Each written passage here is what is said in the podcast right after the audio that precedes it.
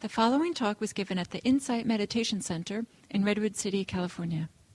Please visit our website at audiodharma.org. Thank you. Is this on? Is this on? Can you hear? Okay. Yeah. Is anyone else cold here besides me? Can, can we turn the heat up a little bit? It's freezing in here.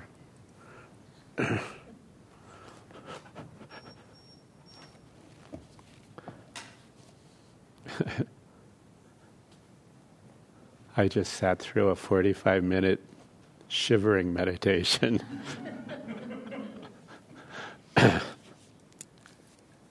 so, good evening. It's nice to see you here, and um, congratulations for not being out shopping instead. Although I know lots of people are doing their last minute shopping, so. So um, I just came back from being on retreat with uh, Gil and Andrea um, about a week or so ago, and the theme of the retreat that they did, that um, they taught was uh, wisdom. That was the theme: how to recognize wisdom. So um, obviously, it's up for me, and I thought uh, maybe I would share some reflections with you on uh, my own retreat, and and maybe it would spur something that's meaningful or useful to you as well. So. Um,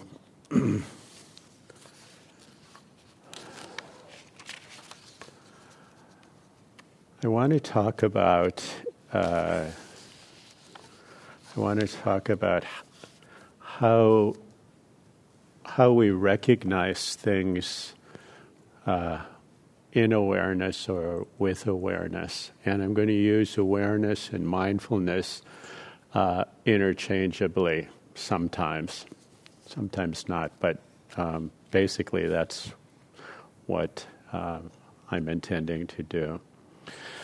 So, to begin, I want to say that awareness, the, the very nature of awareness, is the, uh, it's the essence of our existence. So, uh, how do we know we're here?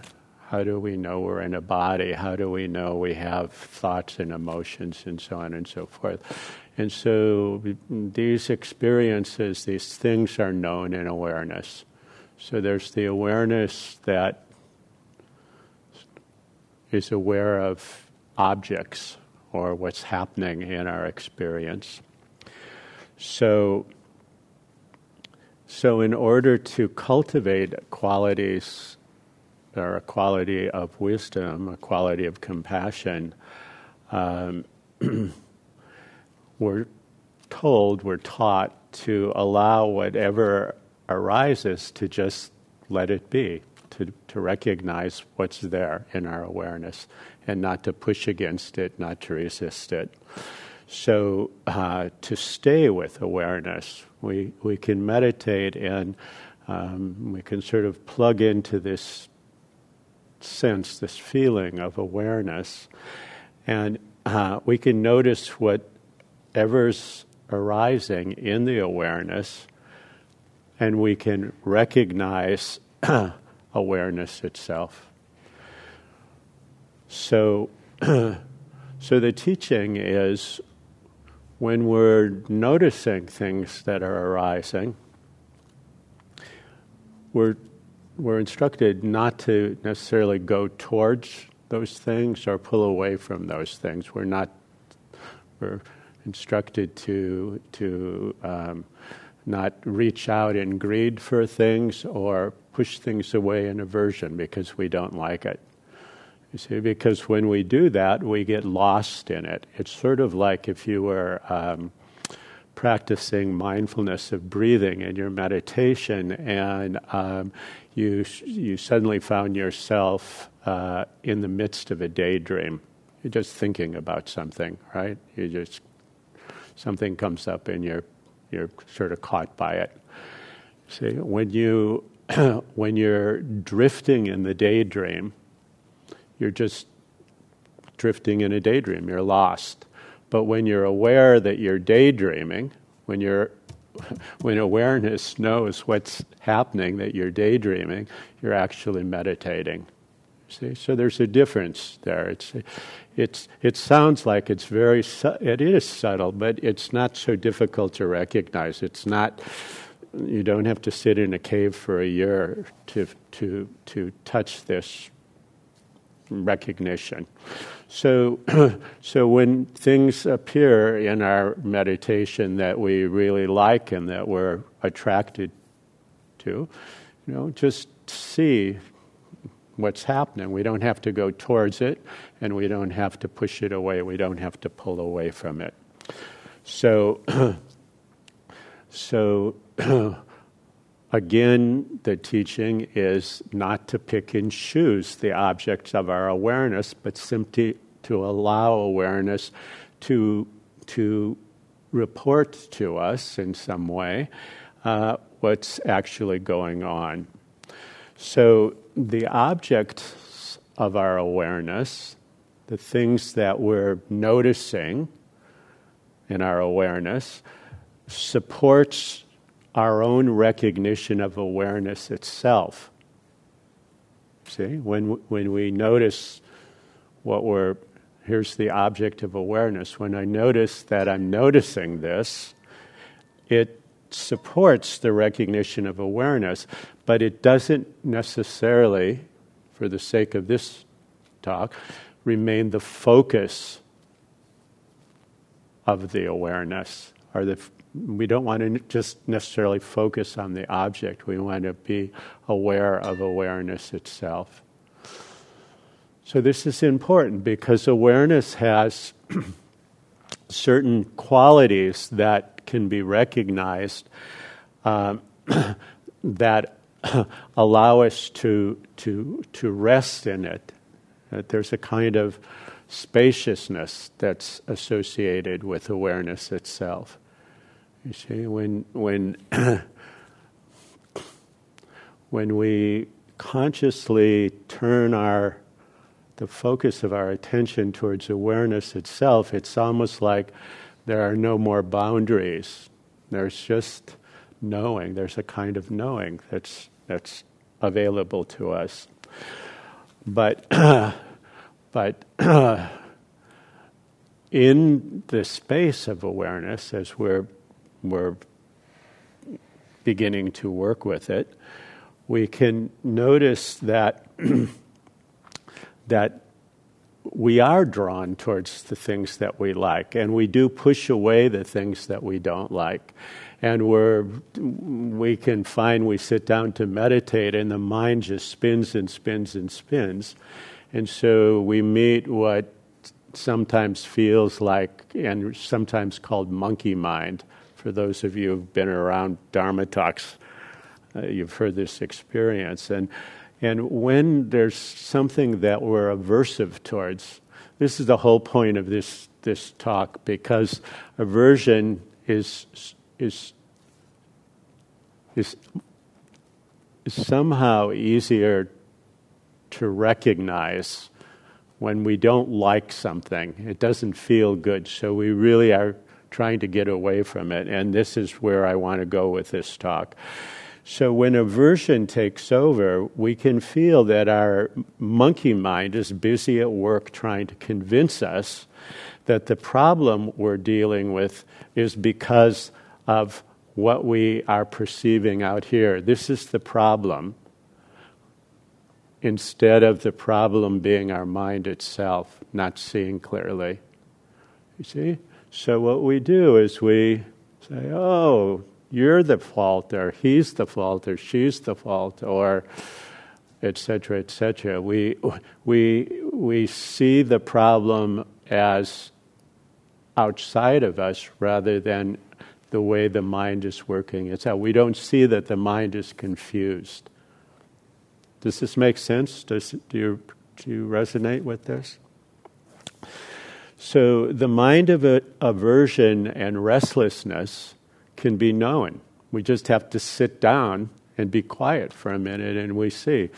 I'm going to concentrate on my breath. And you breathe in and you breathe out, and pretty soon you're replaying an argument you had when you were in high school with someone. So, so we try to get away from that, and when we demi- dismiss the value of knowing this mind that's distracted and aversive, when we dismiss the value of knowing, which is sometimes characterized as the voice of this chattering, non-stop, scattered monkey mind that's always telling us what to do and what to say and what to believe and what to buy and what to, what to, what to. Uh, we actually inadvertently grant it the power to push us around. And we unwittingly reinforce a mistaken assumption that whatever the mind is telling us is actually true. So we begin to believe ourselves. Have you ever seen the bumper sticker? I love this bumper sticker that says, Don't believe everything you think. Have you seen this? yeah, don't believe everything you Well, this is it. You know, we think these things and then we, we push our and not recognizing that really entraps us. And when you go on a retreat, when you're meditating from six o'clock in the morning until nine thirty at night, you have a, a lot of opportunity to see how aversive we are to being in touch with this aversive quality of mind. We get a lot of opportunity to do that. So, right in that very moment, right there in that moment of seeing the aversion and, and, and being confused by it and rejecting it, is where suffering uh, arises. It's in, in relationship between the object and the projection of our aversion and our wanting a certain outcome. We don't, we want a certain outcome. So there's a difference between the way things are actually presenting to us and the way we want things to be. You see, we sit down and we want to have a nice, calm, centered mind. We want to have a easy, smooth meditation, and the mind isn't cooperating. The mind is thinking about a million things or ruminating about this or ruminating about that. And, and so the Buddha actually teaches us that to misperceive reality is to suffer. So to misperceive the way things actually are is what causes us to suffer. This is part of what it means to be in delusion. So, suffering, I want to define suffering here so that we're all on the same page with it. Suffering is any moment when things are other than the way we would prefer them to be, period. Any moment when things are other than the way that we would prefer them to be, we're in resistance to the way they actually are and think about your own experience. That includes a lot. that includes a lot of moments of suffering in our in our day-to-day lives. There's a, many, many times throughout the days when things are different than the way that we would like them to be. You see? And in those moments when we're not perceiving reality as it actually is, we are suffering. So we can know this cognitively, but why do we struggle with it? Why is it so difficult to get it right in the moment of our suffering? We can know that things are a certain way, we want them to be different, and we know that that's what the problem is, but there's still a problem. Does, does that make sense? There's still a problem. We're still hooked. We still are stung by this. You see? So our bodies constrict around the resistance to being with things as they really are. They tighten up. We, we resist things as they really are. And around being with where we are. So if things are occurring within us um, that were tightening up against, that we're resisting, we're feeling this quality of suffering. In that very moment, we're feeling this quality of suffering. And now I'm going to slip in a Buddhist teaching here, and that is that when this is going on when this resistance is going on. Our egos are hard at work, and we don't recognize that things are changing. We don't recognize and see the truth of impermanence. You see? We resist because we think things are solid and unchanging, and we take on identities so we mistake our ego identities as a thing, as something that feels solid to us. It's almost like it's an I, it's like it has an it's an entity that has a shape and a form. You see, this is this is who I am.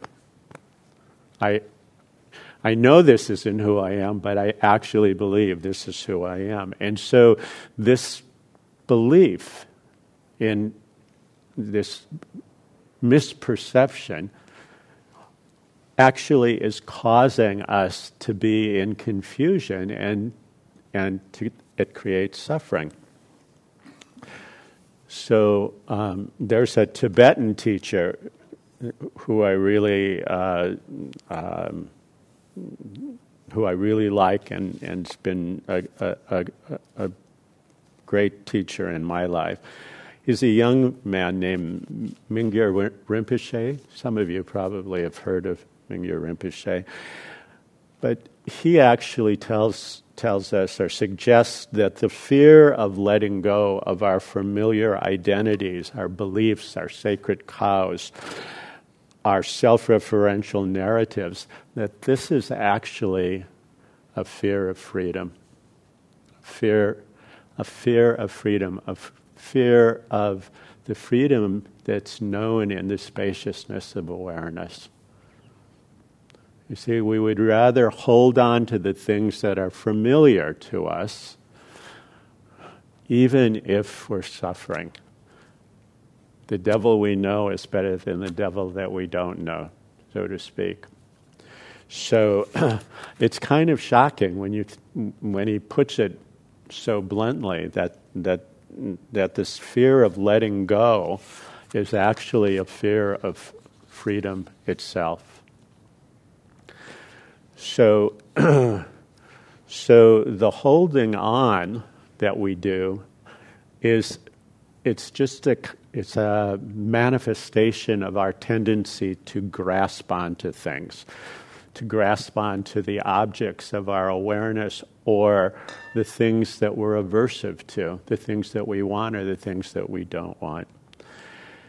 And we don't see things arising and passing away in our experience. We think that they're solid, you see? So we don't see that there's a process going on you see, we think that there's an entity. We think that this is who I am rather than that I'm a process that's occurring. So, so what happens is, is that it's easy to think that this entity is unchanging and solid, and that this is actually a self. Does it make sense? Yes? This is me. This is who I am. This is mine. So, so the truth is that the ego isn't solid, nor is it an unchanging object. It's more like a process that follows through on our tendency to grasp at things and to hold on to fixed ideas and identities. We tend to do this. We tend to just grasp onto things and we fixate on them, and then we actually end up believing these things, and we lose touch with what's really going on inside of ourselves. You see, the constriction and the contraction happen so automatically that we take it as normal. You see, we take it as part of, of our life, as who we are. And while it could be true, while it is true in an ultimate sense that these roles and identities that we take on are mental fabrications and they're not inherent to, to who we really are, we can't simply just wish these things away. We can't say, you know, be gone, damn spot. It just doesn't, it doesn't happen like that. It, it took us time to actually believe in these things, to actually cultivate these ideas. And um, we need to recognize that it may take time for us to let go of these things. You see, it's one thing to say, just let go. You see, we see, okay, in this moment, this is what's happening, but I really don't want this to be happening. I want something else to happen. Therefore, I'm suffering. Well, that's great. But we we still feel the sting of this suffering, right?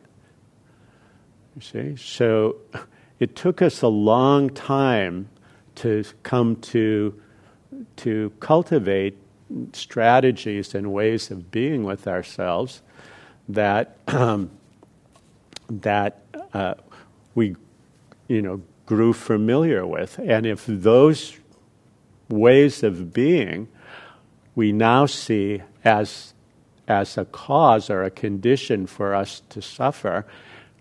You see, we can't just wave a magic wand and make those things go away because it's just, we're conditioned to respond in that way.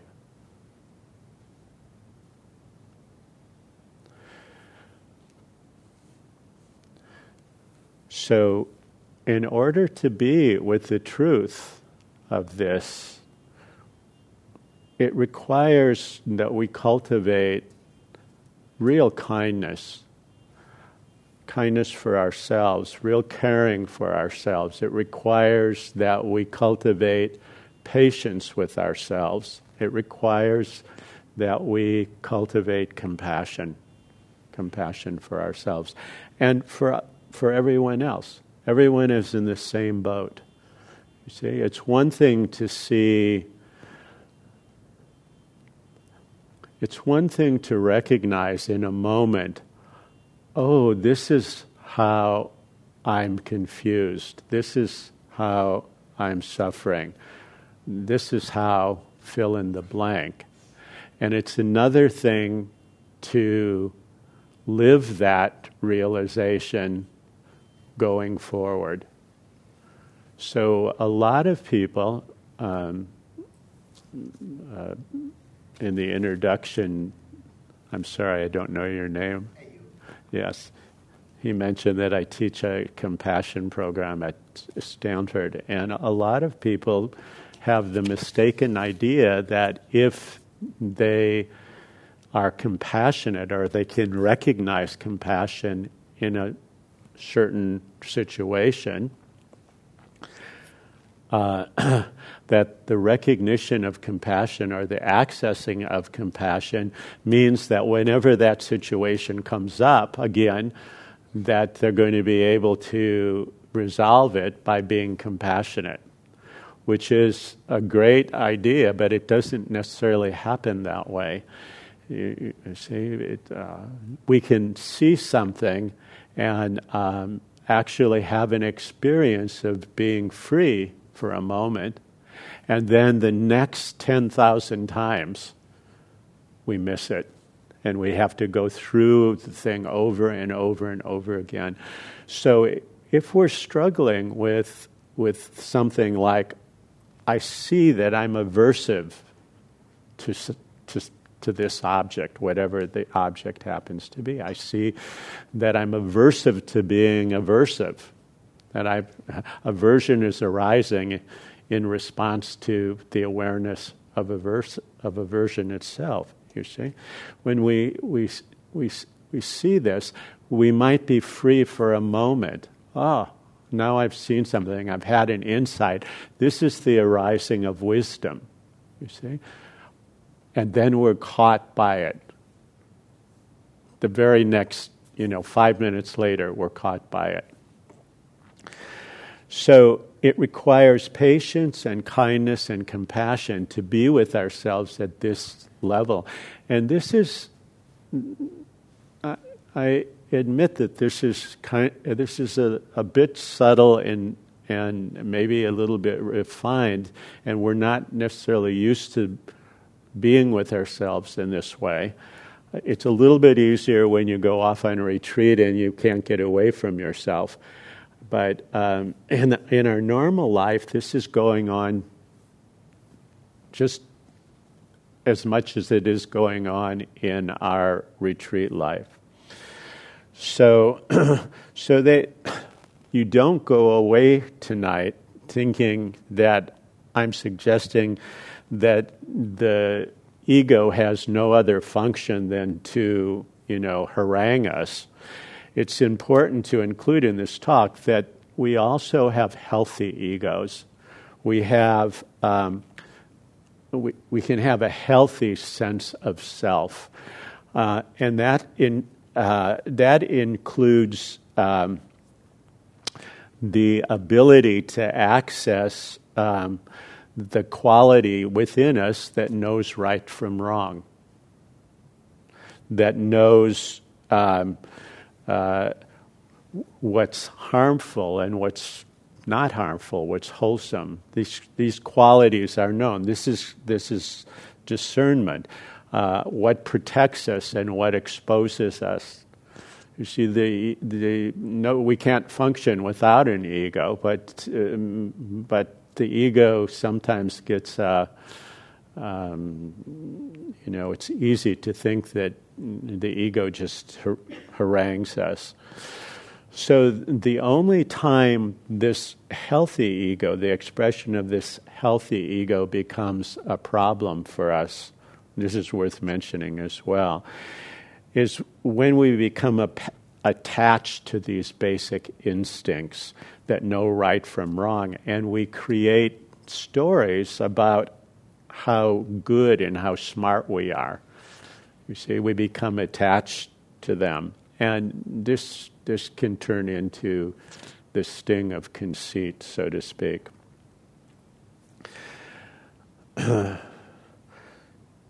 So, the confusion that arises in us whenever we cling to our beliefs and our expectations is what obscures our clarity of being with this mind that feels spacious, being with this quality of spacious awareness. Even the experience of presence itself is hard to, to recognize. See, it's a little bit like we lose touch with ourselves.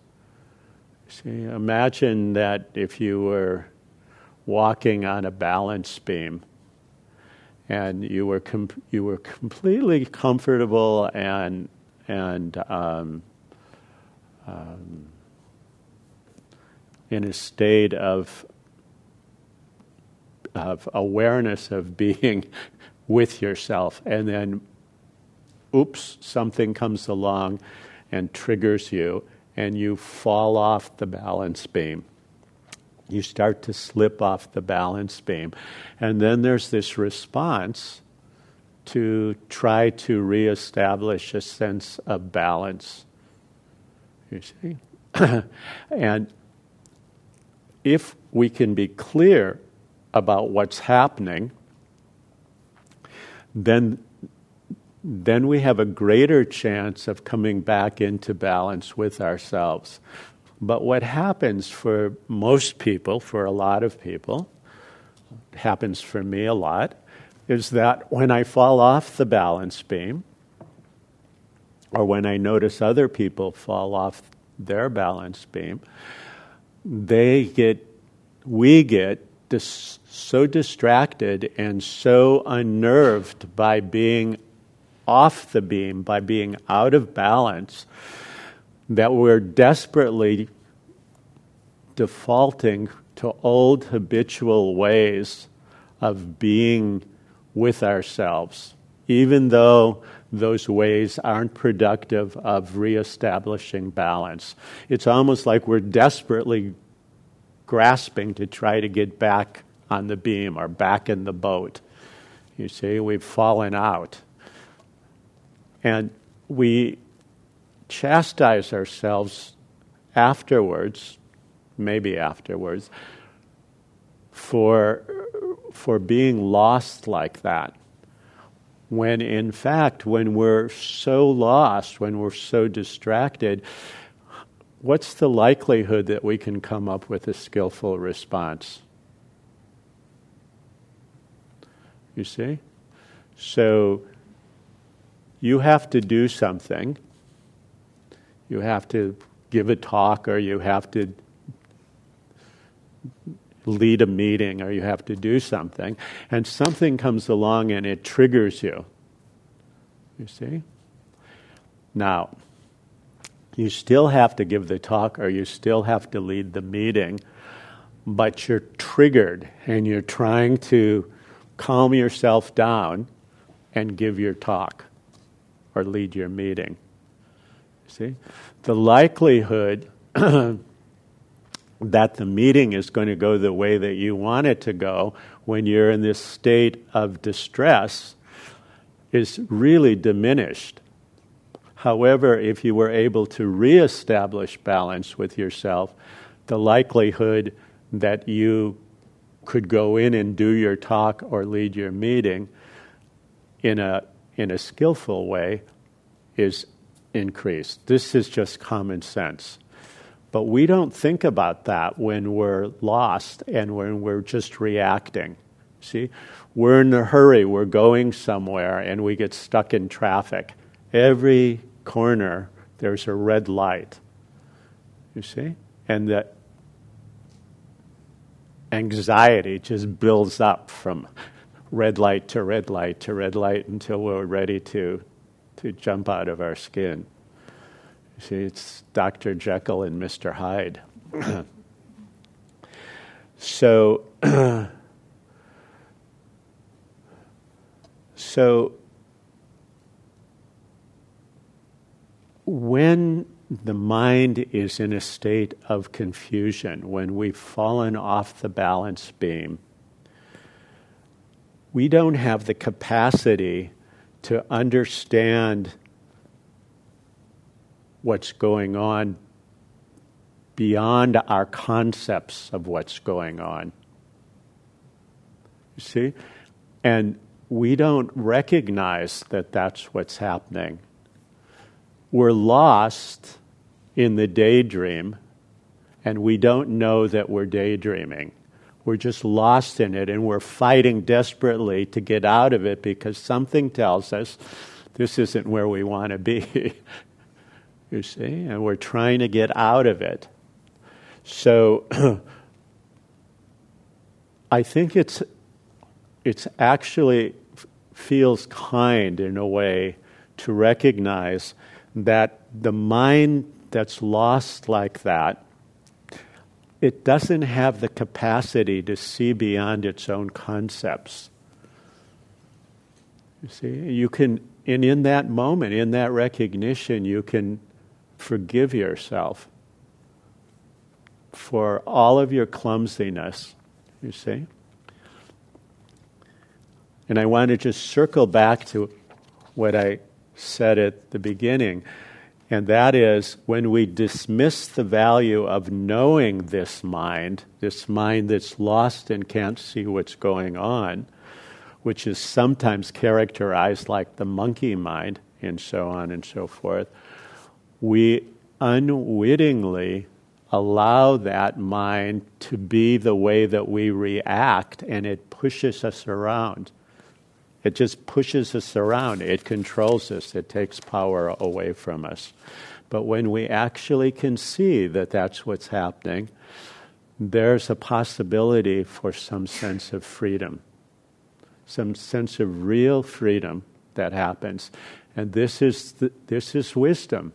Wisdom sees this.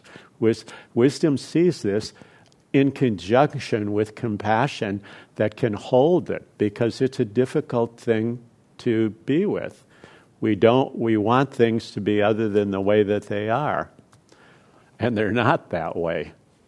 You see? So it's wisdom and compassion can uh, co-arise. So this is it becomes a ch- challenge to try to talk about this, even to talk about this, because words can only sort of uh, point towards it, but we really can't conceive of what it's like to to be with a mind that's that clear in a way, or talk about a mind, describe a mind that's that clear that can see these kinds of things. And every idea that we might have about it, as we struggle to, to describe it or to wake up to it, it's really far removed from the actual experience itself. You see? When, when you know that you've touched a moment of freedom, you see, how do you describe it? When you know that you've had uh, an authentic human connection with someone else, you see, we can sort of point to what that experience is like with words and try to describe it, but there's this direct knowing that happens. So, so most of us start with the idea that when we sit down to meditate, that we're supposed to feel calm and peaceful. And sometimes we feel that way and we're delighted with ourselves and we conclude that we're doing it right and things are great. And then what happens if we stick with it? All hell breaks loose and we we are dealing with all the things that I've been talking about, and it can become a big problem for us. So we don't like being in the state of wanting one thing and getting another. And uh, we don't see that our preferences set up this dualistic um, um, struggle within ourselves. We want things to be smooth and undisturbed. We want, we want, you know, we don't, we don't want to be tossed about by the waves of the ocean. So when the mind becomes turbulent, we conclude that it's not possible for us to, to meditate or we assume that we're doing something wrong. But we actually aren't. It's our conclusion and our assumption are not true at all. What is true is that there's no freedom to be found in trying to get rid of our actual experience. And here's the point of this whole talk we sit down t- to meditate and we meet things within ourselves that we wish we didn't have to deal with. You see? And so we come up with all sorts of ways of being with them, strategies to try to outwit them, out, outrun them, and so on and so forth. But there's no freedom at all to be found in trying to get away from what is actually happening in our experience. And when we look at the mind that's trying to do that, we see that it's actually seduced by and glued to the aversion or the agitation or whatever it is that we're caught up. And we're in a cycle of rumination and we're turning over our very uh, human experience of being, our, we're turning our very human experience of being agitated and distracted into something that it's not. It could be a tempest in a teapot. It could be something big, but oftentimes it's something little. And we really turn that into something that, that begins to drive us nuts. Yet and yet, our hearts, even recognizing this intellectually, our hearts still feel threatened. We react almost instinctively to protect ourselves from even the mere perception of threat.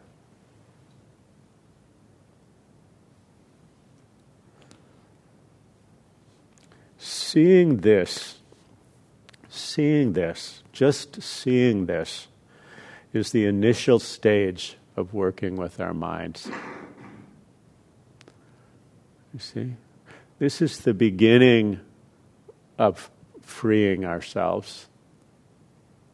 This is the, this is the very beginning.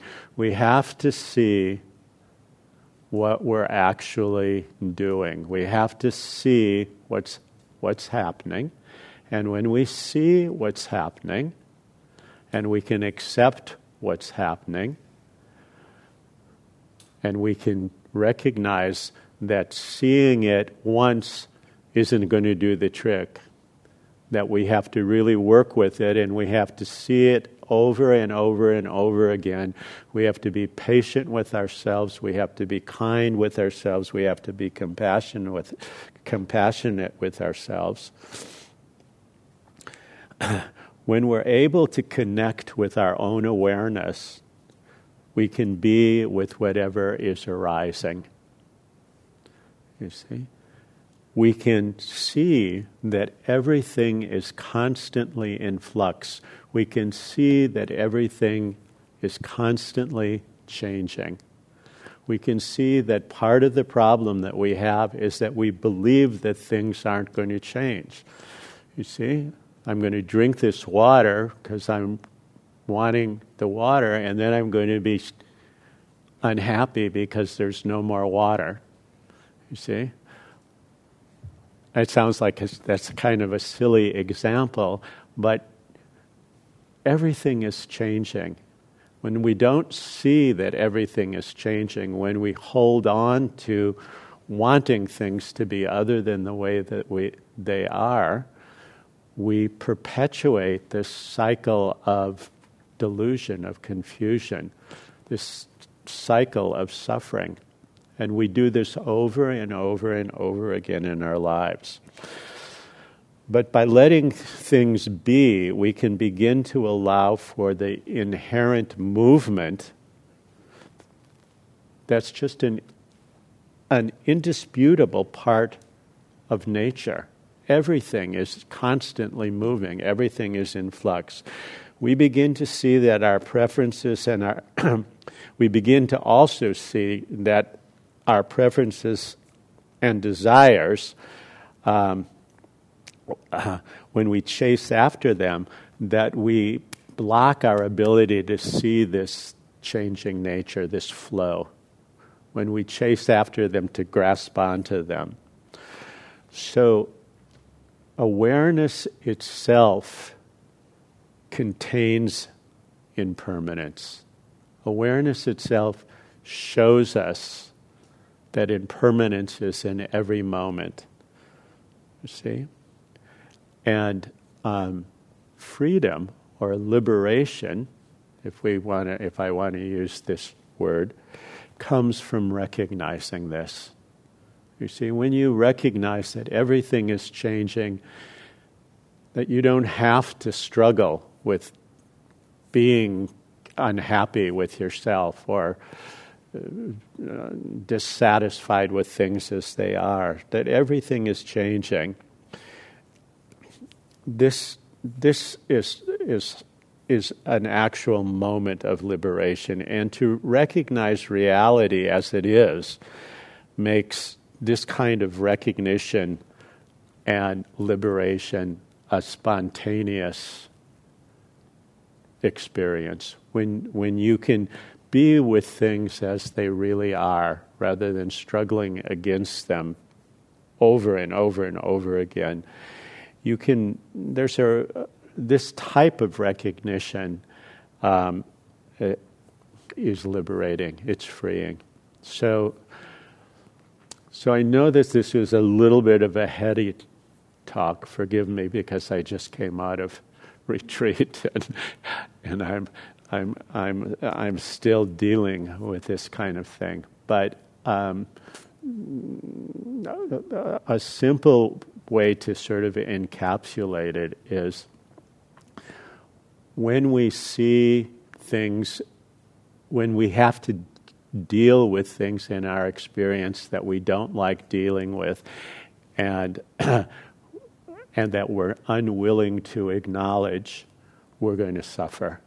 You see, and when we're told we'll just let go, and we know that letting go is a good philosophy, but it's not an easy thing to do.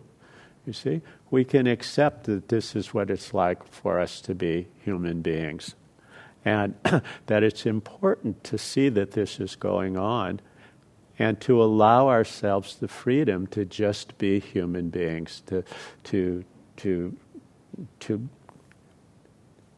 to be able to be with things as they really are.